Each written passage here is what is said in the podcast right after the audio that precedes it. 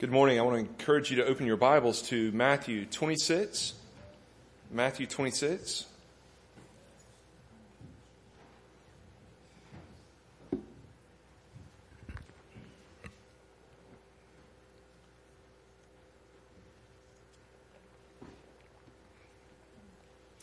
It's good to be back here. Thank you for the time in Zambia. I've almost fully recovered uh, about 95% of the way there. Um, but I thank you for the time away and the work there. Uh, still getting messages from some of the guys in Zambia, just uh, so appreciative just to get some training uh, for them as they work in the ministry. But it's good to be back, and I thank you guys. We're continuing where we left off. So we're in Matthew chapter 26. Just reminding you guys that uh, we're now uh, we're about to look at the Last Supper, the night before Jesus' crucifixion. So we're that close to the crucifixion. But we're in Matthew 26, and today we're looking at verses 17 through 30. 17 through 30. Now, on the first day of unleavened bread, the disciples came to Jesus saying, Where will you have us prepare for you to eat the Passover? He said, Go into the city to a certain man and say to him, The teacher says, My time is at hand. I will keep the Passover at your house with my disciples. And the disciples did as Jesus had directed them, and they prepared the Passover. When it was evening, he reclined at table with the twelve. And as they were eating, he said, Truly, I say to you, one of you will betray me. And they were very sorrowful and began to say to him, one after another, is it I, Lord? He answered, He who has dipped his hand in the dish with me will betray me. The Son of Man goes as it is written of him, but woe to the man by whom the Son of Man is betrayed. It would have been better for that man if he had not been born. Judas, who would betray him, answered, Is it I, Rabbi? He said to him, You have said so. Now as they were eating, Jesus took bread, and after blessing it, broke it, and gave it to the disciples and said, Take, eat, this is my body. And he took a cup, and when he had given thanks, he gave it to them, saying, Drink of it, all of you, for this is my blood of the covenant, which is poured out for many for the forgiveness of sins. I tell you, I will not drink again of this fruit of the vine until the day when I drink it new with you in my Father's kingdom. And when they had sung a hymn, they went out to the Mount of Olives. Let's pray together. Oh Lord, we again thank you for your word and pray for your Spirit's help as it's opened up, that we would understand what's communicated here. Lord, we pray that we would have affection for our Savior as we see what is laid out here. The beauty, the glory of Christ even this foreshadowing, this pointing to his sacrifice. And Lord, we pray that you would help us even later as we take the Lord's Supper, that we would remember what's been done. We pray this in Christ's name. Amen. So I've said to you already, this is the night before Jesus is to be crucified. And really we see two parts to what we're looking at today. One is Jesus keeping the Passover, or what we would oftentimes has been called the Last Supper. But Jesus takes the Passover feast, he observes the Passover feast, and then secondly, he institutes the Lord's Supper. And, and they're both closely related. They happen at the same night. So we're going to talk about both of these in this message. So first, let's look at Jesus' observation of the Passover. One thing that strikes me about this is we realize that Jesus has been made under the law and he is willingly submitting to it that he might become our righteousness, that he might be our righteousness. This is the, the um, act of obedience of Jesus Christ that we sometimes talk about. The passive obedience we see at the cross, he willingly goes to the cross. But here Jesus is doing what God willed for his people to do. He's observing the Passover as God had commanded it. We see it even the disciples understand this. Verse 17, the question of the disciples shows their full expectation that Jesus would keep the Passover. Where will you have us prepare for you to eat the Passover? And so their full expectation is that Jesus would eat the Passover. I didn't know one, how much time I would have, but secondly, how much knowledge there would be. But I imagine that most of you guys are fairly familiar with the concept of the Passover. Uh, it was the tenth plague that happened in Egypt. The angel of the Lord was to pass over all of Egypt, and the firstborn of every household would die. The only way to avoid that was if a lamb was slain and the blood of the lamb was put over the door and the families would eat of that lamb as a Passover meal. They were to do it. Uh, there were certain regulations. I think they had to do it with their staff in their hand. Uh, all the food had to be consumed. If it wasn't consumed that night, it had to be burned. Why? Because they were leaving first thing in the morning. As soon as the Passover was over, they would leave. And then immediately after they're given these instructions about the Passover, I just was teaching all this in Zambia, so it's fresh in my mind as well. But Moses does something quite unique. He speaks to the audience he's writing to, the uh, second generation of Israel there in the wilderness before they go into the promised land. And he tells them that when they go into the promised land, they're to observe this every year. Generation after generation to observe the Passover. And so they have a positive command from God to continue to observe the Passover. And the concept of what happened was this, that in every household someone died either the firstborn or the substitute, the lamb. And the only way you could avoid dying was this if you were covered by the blood of the lamb. And so then they have this positive command do this every year so you can remember God's salvation, the way God saved you, the way you didn't suffer death and others did. The distinction even that God makes for his people. And so we see Jesus willingly submitting himself to this ordinance. He's obeying this command and observing the Passover. Then verse 18 he says, Go into the city to a certain man and say to him, The teacher says, My time is at hand. I will keep the Passover at your house with my disciples. I, I know there's probably great curiosity about all this, and I really didn't delve into who's this man and, and how does Jesus give him commands the way he did. I, I don't know all the answers. It's possible that that God in some ways communicated him beforehand that there would come this day where he would serve the master. It's just as likely that here's a man who's ready to serve and when the command comes, he willingly gives. I don't know the answer to that. What I want to focus on instead is Jesus' comment, my time is at hand. My time is at hand. What does Jesus mean here? Well, I think Jesus is speaking here of his death. The time of his death is at hand. He is about to die. Now there's a need for this thing. Uh, the Gospel of John makes this especially clear. John 13, 1 says, Now before the feast of the Passover, when Jesus knew that his hour had come to depart out of this world to the Father, having loved his own who were in the world, he loved them to the end. And so John 13, 1 makes clear, what is this hour that's at hand? It's to depart this world. It's to die and ultimately to be resurrected and to ascend to the Father. And so the hour's come. And of course, that's consistent with what Jesus has said earlier in his ministry. For example, in John 8 20, it says, No one arrested him because his hour had not yet come. And so we see in the providence of God, Jesus was untouchable before. Those who wanted to arrest him could not arrest him. Why? Because it wasn't time for him to die yet. His hour had not yet come. But now we see Jesus saying something that's quite significant. My hour is at hand. My time has come. Now remember even what we talked, maybe remember what we talked about last time we were in Matthew, that the Sanhedrin had decided to put Jesus to death, but they were going to wait till after the Passover was over. You remember Jesus tells his disciples, two days I'm going to be put to death on the Passover.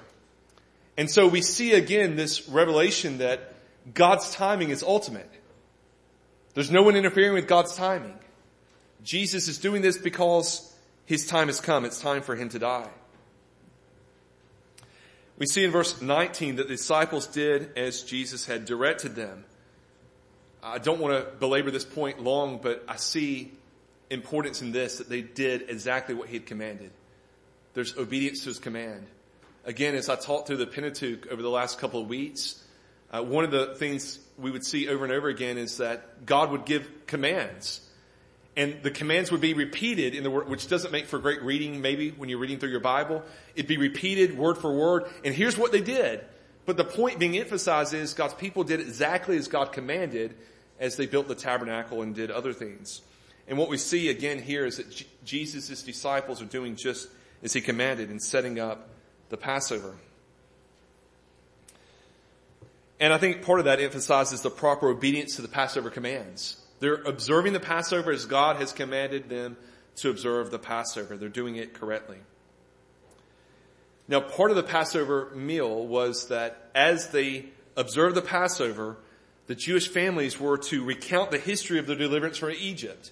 They were told they had to teach their children about what happened. Listen to Exodus 12, 26 and 27. And when your children say to you, what do you mean by this service? You shall say, it is the sacrifice of the Lord's Passover, for he passed over the houses of the people of Israel in Egypt when he struck the Egyptians but spared our houses. Now I'm going to make the argument in a little bit, but Jesus ties the Lord's Supper to the Passover.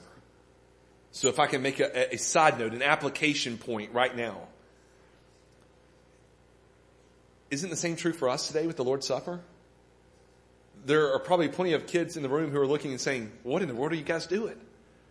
What's this all about? This is a great opportunity. We ought to be, every time we take the Lord's Supper, teaching our kids, this is what the Lord's Supper is about. This is a command, at least with the Passover. As they took the Passover, they were to teach, they were to recount the history. Here's what God did in saving us. Can't we do the same? Here's what God has done in saving us. He sent His Son who gave His body and has shed His blood that we might be saved from our sins. But I bring this up because what would normally happen is a recounting of history. Now, it may have happened, it's just not included here, but I point out to you that it's not included here. The way we see this observed is Jesus and his disciples are taking the Passover together as one household would take a Passover together. There'd be one lamb per household. They're taking the Passover together as a household. Jesus then really leading this. He doesn't teach them right here at least about their history about salvation. What does Jesus talk to them about? Well, he speaks of betrayal and death. One of you will betray me and I'll be put to death. Now, why is that? I think Jesus is already making a transitional moment or transitional teaching here that really, as we see, he goes into teaching the Lord's Supper. I don't think this is a stretch for me to argue. Jesus begins to speak to them of the greater Passover, of the greater sacrifice. I'll, I'll, make the argument even more as we go on, but the Passover, maybe I don't need to make the argument very much if you paid attention as I taught you the history of the Passover. But the Passover is a shadow. It's a type of the reality of the antitype, which is what Jesus is about to do on the cross. So instead of going backward and teaching them of the salvation that God had accomplished, I think he's pointing them ahead to the salvation that's about to take place. And so in that way, I think Jesus is still teaching about the Passover. He's teaching them about it, but instead of going backward, he's actually pointing them ahead. One of you will betray me and I'll be put to death.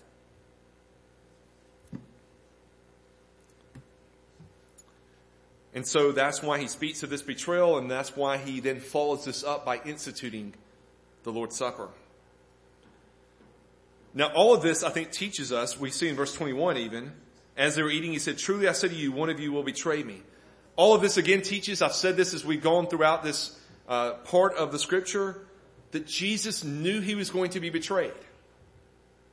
This isn't God's backup plan. This is plan A from before the foundation of the world. This is the Lamb of God slain from before the foundation of the world. He knew he was going to be betrayed. He knew he was going to be put to death. And now we see Jesus actively moving in that direction. He knows what's coming. He's willingly going to the cross for you and for I. What a blessing this is. He didn't draw back from the cross, even though he knew one of them was to betray him. More than that, he called Judas, he chose Judas to be a disciple, knowing that Judas would be the one who would betray him, who would ultimately send him to the cross. And then he still discipled him for three years. I, I can't even imagine. I, I, want to tell you how forgiving your pastor is, but if I knew someone was going to betray me, I wouldn't take them into my confidence for three years. Especially if I knew they were going to put me to death. And yet he brings him into the disciples. He treats him as an equal among the disciples. He gives him the access that's needed for him to turn Jesus over to the Sanhedrin that he might be put to death. And so I, I point all this out to say Jesus isn't somehow out of control of the situation. He's not suffering at the hands of the Sanhedrin against his will. God's not defeated. God's plan hasn't failed. This is the plan.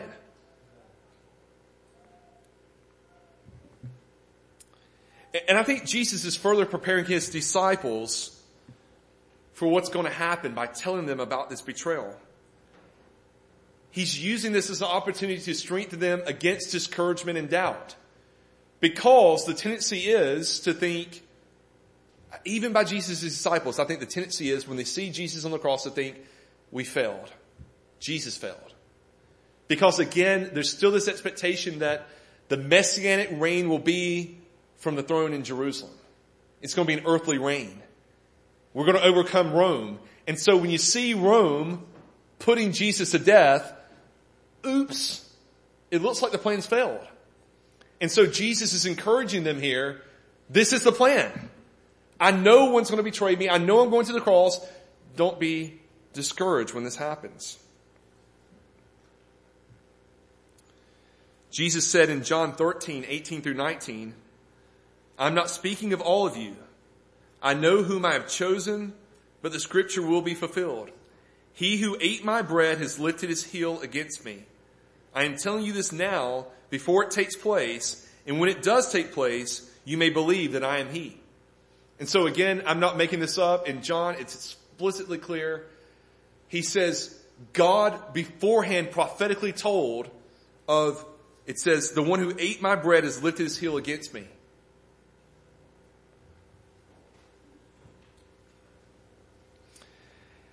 And so God prophetically has foretold this. This is what's going to happen. And I want you to know it beforehand. Why does he want them to know?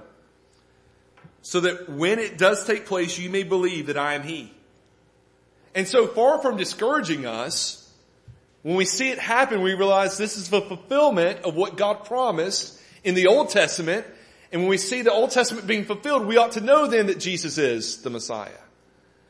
And so I think Jesus I guess I can be bolder than that. I think John 13 makes clear that Jesus is preparing them. He's strengthening them. And in the same way, He strengthens us to know that Jesus is intentionally going to the cross to fulfill the scripture, to be that Messiah. And we see in verse 22 that in that moment, that knowledge that Jesus would be betrayed brought great sorrow to them. They're bothered by this. And it says, one after another, they all ask him, Is it I? There's great humility here. This is, now, we're, we're going to see very soon that Peter goes back to being Peter. And there's other times Peter's, everyone else will fall away, I'll never betray you. But here at least, there's some acknowledgement. I think even of the hymn we sing about our hearts are prone to wander, prone to leave the God I love. I think there's a reality where they're all fearful. Is it going to be me? Am I the one who's going to betray you? It's an acknowledgement of the heart's propensity to turn away from God. It's obvious that Judas has deceived them all. I think it's obvious because none of them say, is it Judas? Because let's just be honest with our own hearts. Oftentimes, as someone said, one of you in this room is going to betray someone. The tendency is to begin pointing fingers at the person you think is the sneakiest. The one who seems to be the one you can't trust the most. The least trustworthy one. Is it Judas? I think I saw him embezzling some money the other day. Right? No one suspects him. And so I think we get a sense of just how Judas has deceived and betrayed the other disciples.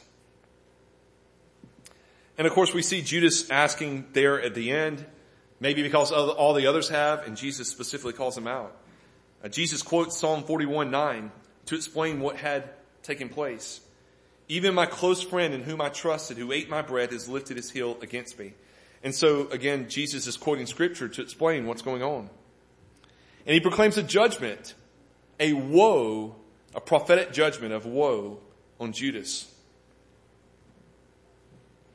Look at verse 24. The Son of Man goes as it is written of him, but woe to that man by whom the Son of Man is betrayed. It would have been better for that man if he had not been born. So he proclaims this woe on him. And one thing that strikes me is it doesn't bring Judas to repentance. You know, prophetically, oftentimes the prophets would come and they declare woe or judgment upon God's people. And the point was to bring them to repentance, that they might not have to face that judgment. But Judas doesn't repent here. And I think this should serve as warning to all of us, lest we outwardly would seem to follow Jesus and yet in the end we end up opposing him. Here's Judas who's walked with him for three years who now is opposing Christ. And Jesus says it would have been better for him not to have been born at all. Now, we understand that this is non-existence. It's not as though his soul was somewhere floating and then God puts it in a body and his soul would have been better if it, that's not what's being said. He's just saying non-existence is better, far better even, than an eternity in hell. God's judgment. And so what Jesus proclaims here, I think can be said universally of all who will not trust in Christ. All who find themselves in the end in opposition to Jesus Christ. It would have been better not to have been born at all. That would be a preferable state. Non-existence would be preferable than eternity in hell. I think that is why so many atheists fantasize about annihilationism. The idea that when you die, there's no soul, that's just the end, we turn to I mean, it's over. Why does that fantasy exist? Because I think they understand that if God exists and there's an eternity, they're headed for hell. They're going to stand before God's judgment. And so, it's a fantasy. The reality is none of us have this option. You exist. And so we have a choice. Are we going to follow Christ or are we going to oppose Him? As I've said already, Judas follows the example of the other disciples and asks if he is the one to betray Jesus. Here's what Matthew Henry writes. He says, He asked, Is it I? to avoid coming under the suspicion of guilt by his silence. He knew very well that it was he, and yet wished to appear a stranger to such a plot. Note, many whose consciences condemn them are very industrious to justify themselves before men and put a good face on it with Lord is it I. And so Matthew Henry here sees a pattern of men who are like this, whose consciences condemn them, but outwardly they try to look the part. They pretend as though it's not the case. Lord, is it I? And of course, Jesus confirms that it is. The other gospels tell us that Judas then leaves their company. And Jesus even points out that Judas' own words have condemned him. Uh, I'm not sure if he means the words, is it I, or if he's speaking specifically of the fact that Judas has already gone to the Sanhedrin and agreed to turn Jesus over. But his words have condemned him. And then let's transition a little bit. We see beginning there in verse 26, the institution of the Lord's Supper. And that's really the second point of what I want to look at today. First, the question, why does Jesus institute the Lord's Supper at this moment in time? Why now to institute the Lord's Supper? Well, we might say the obvious reason is he's about to die. When else is he going to do it? But I think there's an intentional connection that Jesus is making between the Passover and the Lord's Supper that I want to bring to our attention. I want us to understand that as we look at this. Uh, first, I want to do this by pointing out the purpose really of the Lord's, uh, of, excuse me, of the Passover. I want you to see that Jesus fulfills the Passover. The Passover was a shadow, it was a type looking forward to the cross and to Jesus Christ. So first, as we think of it, the Passover, or this often called the Paschal, the Paschal lamb points to Jesus Christ. Or to say it another way, Jesus is our Passover lamb. Now again, not making it up. We're told that specifically in 1 Corinthians 5 7. Christ, our Passover lamb, has been sacrificed. And so I could probably stop there because we have New Testament testimony that says Jesus is our Passover lamb. The Passover lambs, year after year after year, pointed to and have been replaced by the Lamb of God, Jesus Christ. And so again, it's no coincidence that Jesus suffered and died on the Passover. Now this great debate about the week and how this all took place. Uh, it's possible at least that Jesus is actually taking the Passover a day early here. And then he actually dies on the Passover. It's also possible that Jesus died the night after the Passover feast, which would have been the day that they actually left Egypt in celebration of that salvation. But either way, you guys understand Jesus is dying on the Passover. There's no coincidence. It's intentional. God's purpose that Jesus would die on the Passover. I almost want to look at this backwards all the time. Because we tend to think of it in a linear way that God's outside of time and doesn't think the way we think. And we think, uh, the, the tendency is to think, okay, this is the date. I think it's, I may have it here, 14th of Nisan. The 14th of Nisan is when the Passover is, and so Jesus is going to die according to that date. And I almost want to think sometimes it's the opposite. God the Father ordained for Jesus to die on that day, and so then we begin to sacrifice lambs year after year on that day, celebrating that future day. But I don't want to get too far outside of time and really mess up our thinking. But just understand that Jesus, God isn't working things out to, to try to make it fit with how things have been going. Jesus institutes the Passover because Jesus is going to die on the 14th of Nisan. Does that make sense? Good, because I probably lost myself there somewhere in time. John the Baptist, you remember when Jesus appears on the scene, what John the Baptist declares at the beginning of Jesus' public ministry. Behold the Lamb of God who takes away the sins of the world. So I would argue even from three years ago, the beginning of Jesus' ministry, John the Baptist's proclamation is meant to point us to the idea of the Passover lamb. Behold, what's the lamb of God that takes away the sins of the world? The Passover lamb was meant to be a sacrifice for all of Israel. There would be one Paschal lamb that would be sacrificed that would represent the sins of the people as a whole being paid for by the blood of this lamb, not just the individual lambs that dying in every single household. There'd be one Paschal lamb there for all the people that would take away the sins of the people. And so I think John the Baptist is intentionally pointing us to the fact that Jesus is coming as that Passover lamb. And of course we understand that a lamb is a good representation of Jesus Christ, although obviously not a perfect representation, but it, represented certain things about Jesus' character, his nature. Namely that he was meek and lowly, innocent and silent before those who would kill him, which is exactly what we see in Isaiah 53 Verse 7. He was oppressed and he was afflicted, yet he did not open his mouth. Like a lamb that is led to slaughter, and like a sheep that is silent before its shearers, so he did not open his mouth. The whole way the sacrificial system was designed, this lamb had to be without blemish. Why? Because it was designed to be a picture of the sinless Jesus Christ. I, think even the, the idea that the leftover parts had to be roasted, likely pointed to the trial, the suffering that Jesus is to undergo as the wrath of God is poured out on Christ. I've already talked about the, the timing. It was to be killed on the 14th of Nisan and late in the afternoon, just as Jesus was. Uh, it was killed by the whole congregation, and it was the Jews who would end up putting Jesus to death. And then not a bone of this lamb was to be broken. And John 19 tells us that they did not break a bone of Jesus to fulfill the scripture, not a bone of him shall be broken. And so, in every way, this lamb had to picture Jesus Christ.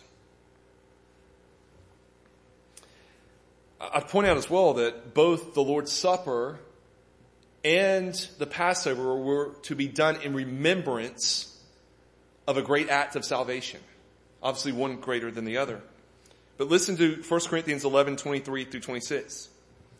For I received from the Lord what I also delivered to you, that the Lord Jesus on the night that he, when he was betrayed, took bread, and when he had given thanks, he broke it and said, this is my body, which is, which is for you. Do this in remembrance of me. In the same way also he took the cup after supper saying, this cup is a new covenant in my blood. Do this as often as you drink it in remembrance of me. For as often as you eat this bread and drink this cup, you proclaim the Lord's death until he comes. And so twice he repeats, do this in remembrance of me. Is he saying just remember me in concept and principle? What does it mean to do it in remembrance of Jesus? Well, he makes it clear at the end, doesn't he? For as often as you eat this bread and drink this cup, you proclaim something. What do we proclaim when we take the Lord's table? The Lord's death until he comes. And so just as the Passover was to be a continuing observance year after year, so too, when we gather together, we observe the Lord's table. Just as they remember God's salvation, we remember God's salvation because we proclaim the Lord's death until he comes. And so here we have the institution of this ordinance.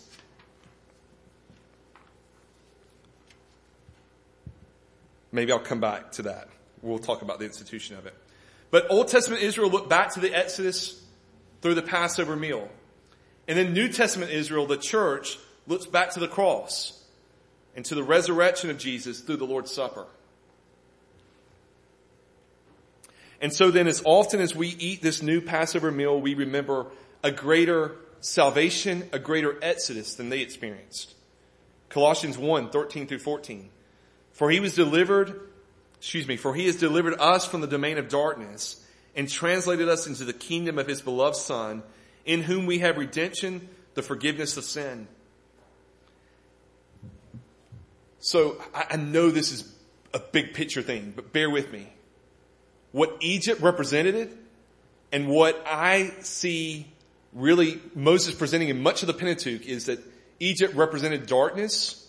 It represented the world after the fall. It represented false worship. God's delivering his people out of that to go into a place of rest and to worship him and to be in his presence. And all that is a picture of what we experience and what we celebrate the Lord's Supper. And what he says is that God has delivered us from the domain of darkness. And what is that? That we were born in sin and under the power and rule of Satan. And he's delivered us from that into his reign, into his dominion, into the kingdom of his beloved son, where we will experience rest in the presence of God. And so we have redemption, the forgiveness of sins, and that is something that can never be proclaimed in the Old Testament. Sin could be overlooked through the sacrificial system, but there was no forgiveness of sin. Now we have experienced a greater salvation, a true forgiveness of sins that we celebrate when we take the Lord's table. And so then we're commanded to feed upon Christ.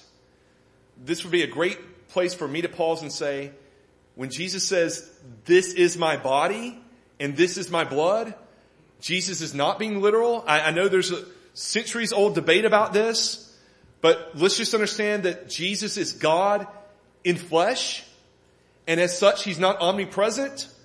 So if it's His literal body spread out all over the world, let's just say, obviously, that's problematic. Uh, there's plenty of places where God uses this kind of figurative language, and we have to understand that what Jesus is communicating to us is this is pointing to that this, this, uh, this bread and this cup point to Jesus' body and blood. They remind us, they uh, remembrance of that thing. So we read in John 6, 53 through 58. So Jesus said to them, Truly, truly, I say to you, unless you eat the flesh of the Son of Man and drink his blood, you have no life in yourselves. He who eats my flesh and drinks my blood has eternal life, and I will raise him up on the last day. For my flesh is true food and my blood is true drink. He who eats my flesh and drinks my blood abides in me and I in him. As the living Father sent me and I live because of the Father, so he who eats me, he also will live because of me. This is the bread which came down out of heaven.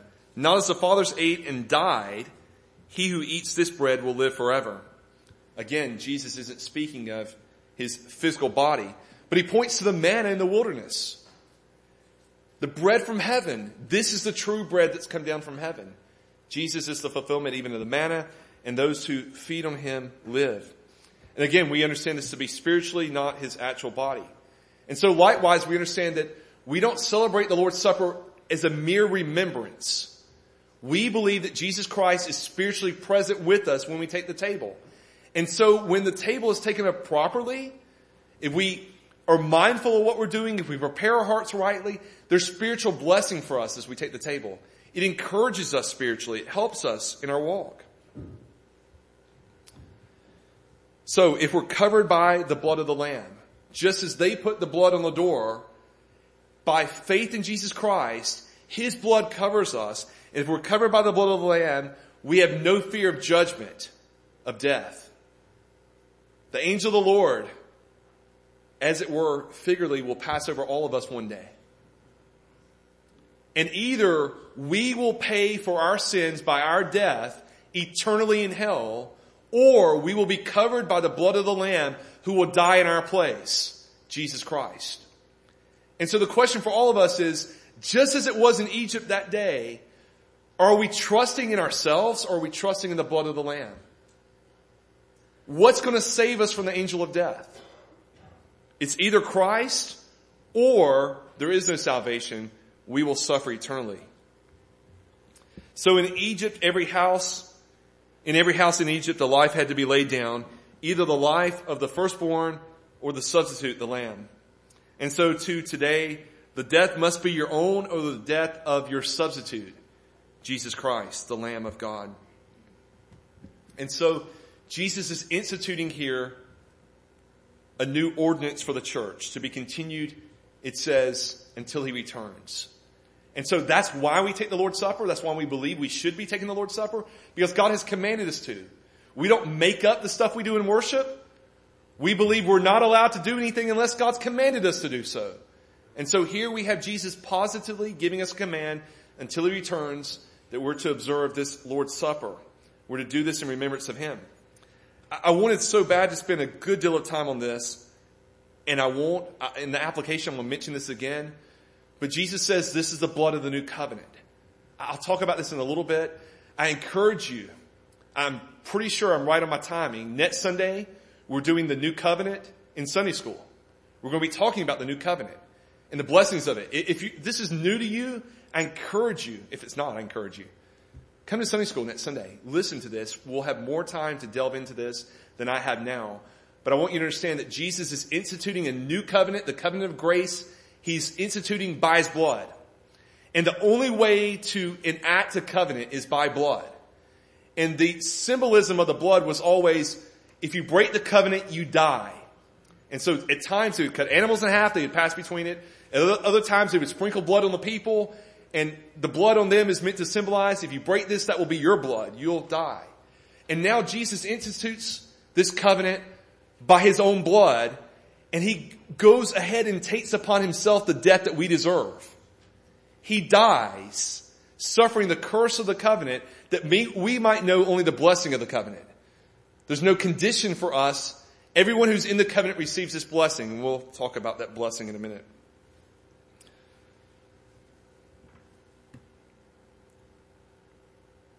Those who were under, those who are under this new covenant had their sins forgiven. And As I've said, that's better than the Old Testament, better than the Old Covenant. Uh, Hebrews 10:4. For it is impossible for the blood of bulls and goats to take away sins. It's impossible for blood of bulls and goats to take away sin. And then Ephesians 1 7. In him we have redemption through his blood, the forgiveness of our trespasses according to the riches of his grace. So what Jesus does in the new covenant had never been done in the history of the world before. He paid the price that brought forgiveness of sins. And so everyone in the old covenant is saved by looking ahead to Jesus Christ. They're saved through the new covenant. And everyone who lives after Jesus Christ, all of us today are saved by looking back to Jesus Christ. The gospel is the same in the Old Testament and the New Testament. Everyone who's saved is saved by the blood of that lamb, of Jesus Christ. They were never saved by the blood of animals. And so when we repeat the Lord's Supper, we remember that shedding of blood on the cross that purchased our forgiveness. And then we see at the very end that Jesus points them to the new earth and heavens where we will share wine in his presence again. Verse 29, I tell you, I will not drink again of this fruit of the vine until the day when I drink it new with you in my Father's kingdom. And so there's this encouragement, this promise to those disciples that are still there. I won't drink of this cup with you again until when? Until we drink it together in the kingdom. And I think this is speaking not just of what we understand of heaven and spiritual existence, uh, the way I understand things, they probably aren't drinking in a spiritual state, but there's coming a day when Jesus will return. Our bodies will come forth from the grave. They will be glorified. This whole earth will be consumed in fire. He'll make uh, the whole earth, the whole creation, the skies will be consumed. And there'll be a new creation, a new earth, new skies for us without sin or the effects of the fall. And we will dwell in the presence of the Lord forever and we'll drink with him there. And so the, he ends with this promise, this encouragement to them, even as he's about to go to the cross. Know that there's coming a day when we'll drink this cup together again in the new earth, in the new heavens. Which, again, is the fulfillment of everything that we've longed for since the fall. It's the fulfillment of Canaan, of that rest that they long for. It's our eternal rest. And then he closes the time by singing a hymn together. Again, we end our Lord's Supper service in much the same way. We sing hymns and worship, and we'll end our Lord's Supper service today by singing a hymn together. So just a few final words in application. Uh, one major point that I want you guys to see that I think is being communicated in this passage is that Jesus is in control. This isn't happening outside of God's control. This isn't, uh, God's not going to have to come up with a backup plan to save the church because he failed in saving Israel. This is the plan. God doesn't have backup plans because God's will is accomplished. He does whatever he d- desires in the heavens and no one can stay his hand. And so what we see happening here is Jesus Christ willingly going to the cross that he might shed his blood that you might have forgiveness of sins if you'll put your trust in him. Secondly, the blessings of the new covenant. I just, I, said I'd mention this again. I just want to read for you Jeremiah 31 that speaks to us of the new covenant. Jeremiah 31, 31 through 34. Behold, the days are coming, declares the Lord, when I will make a new covenant with the house of Israel and the house of Judah, not like the covenant that I made with their fathers on the day when I took them by the hand to bring them out of the land of Egypt. So when did God institute that covenant? My covenant that they broke though I was their husband, declares the Lord. For this is the covenant that I will make with the house of Israel after those days, declares the Lord. I will put my law within them, and I will write it on their hearts, and I will be their God, and they shall be my people. And no longer shall each one teach his neighbor and each his brother, saying, Know the Lord! For they shall all know me, from the least of them to the greatest, declares the Lord. For I will forgive their iniquity, and I will remember their sins no more if I can just briefly say, what is Jesus doing here by shedding his blood and instituting a new covenant? What is this new covenant about? Uh, there are a few truths that we see presented in this passage. I didn't enumerate, but I'm going to try to right now. So, uh, number one, that he will write the law in our heart, that we will, by the Spirit, be able to keep God's law. We, even though we know that's not perfect, perfect. We have the help of the Spirit indwelling us and the law written on our heart. We're convicted in our conscience in a way that the Old Testament believers never had. So that's one blessing we see in this covenant. Secondly, it says, I will be their God and they shall be my people, which is the covenant promises all along. And it points us to the reality that there will come a day that we will dwell with God forever. But already again, we have His Spirit dwelling in us in a way that has never been fulfilled in any of the prior covenants. It says, no longer shall each one teach his neighbor and each one his brother saying, know the Lord, for they shall all know me from the least of them to the greatest declares the Lord. What does this mean? Why would we not tell people to know the Lord? Well, it's not talking about people in general. It's talking about those who are in the covenant.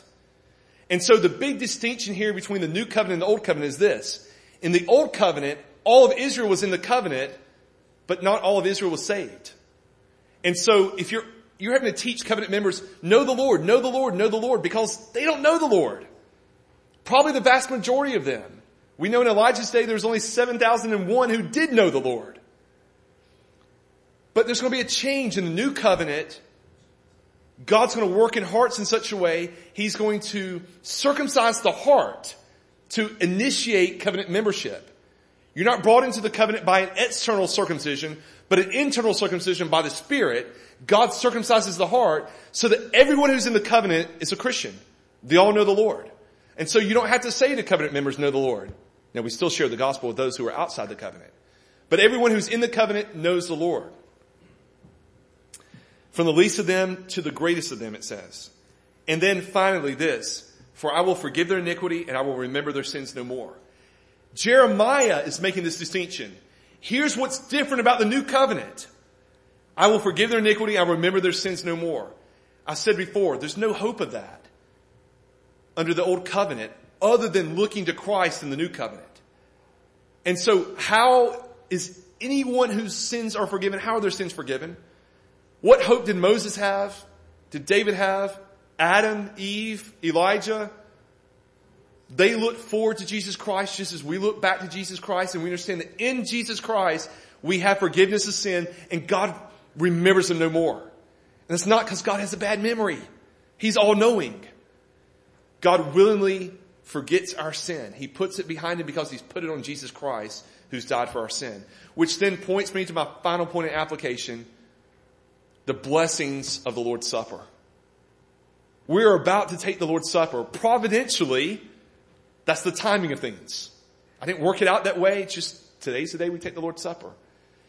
But I want you to see the blessings of the Lord's Supper are tied in with the Passover in this new covenant. We are celebrating the blood of the Lamb that covers us so that we don't face the judgment of God. That we have forgiveness, even that God has forgotten our sin. What a blessing that is as we take the table. I want you to remember that. I want you to understand as well that, again, Jesus is spiritually present with us.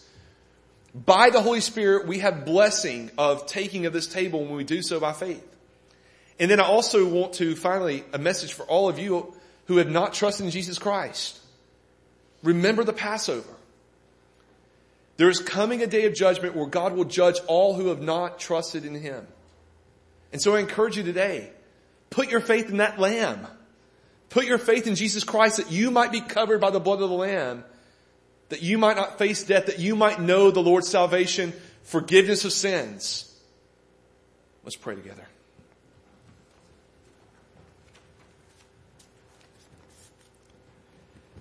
Dear Heavenly Father, we do thank you for Jesus Christ, for that lamb, for your lamb that was slain from before the foundation of the world. Lord, we thank you that he came in time that he's willingly going to the cross. Lord, we know our hearts. If we saw it coming, Lord, our tendency is to flee. We thank you that he willingly went to the cross. Lord, we pray that you'd use this message to, one, help us to worship you as we go from here, but two, to prepare our hearts for worship in the Lord's table in just a moment. And Lord, we pray especially for those hearts that are completely unprepared to take the table. Those who don't know you, those who are outside the covenant this moment. We pray that they would know the Lord, that you would work in their heart, that you would save them. Lord, we ask all these things in the name of our great Savior, the Lamb of God, Jesus Christ. Amen.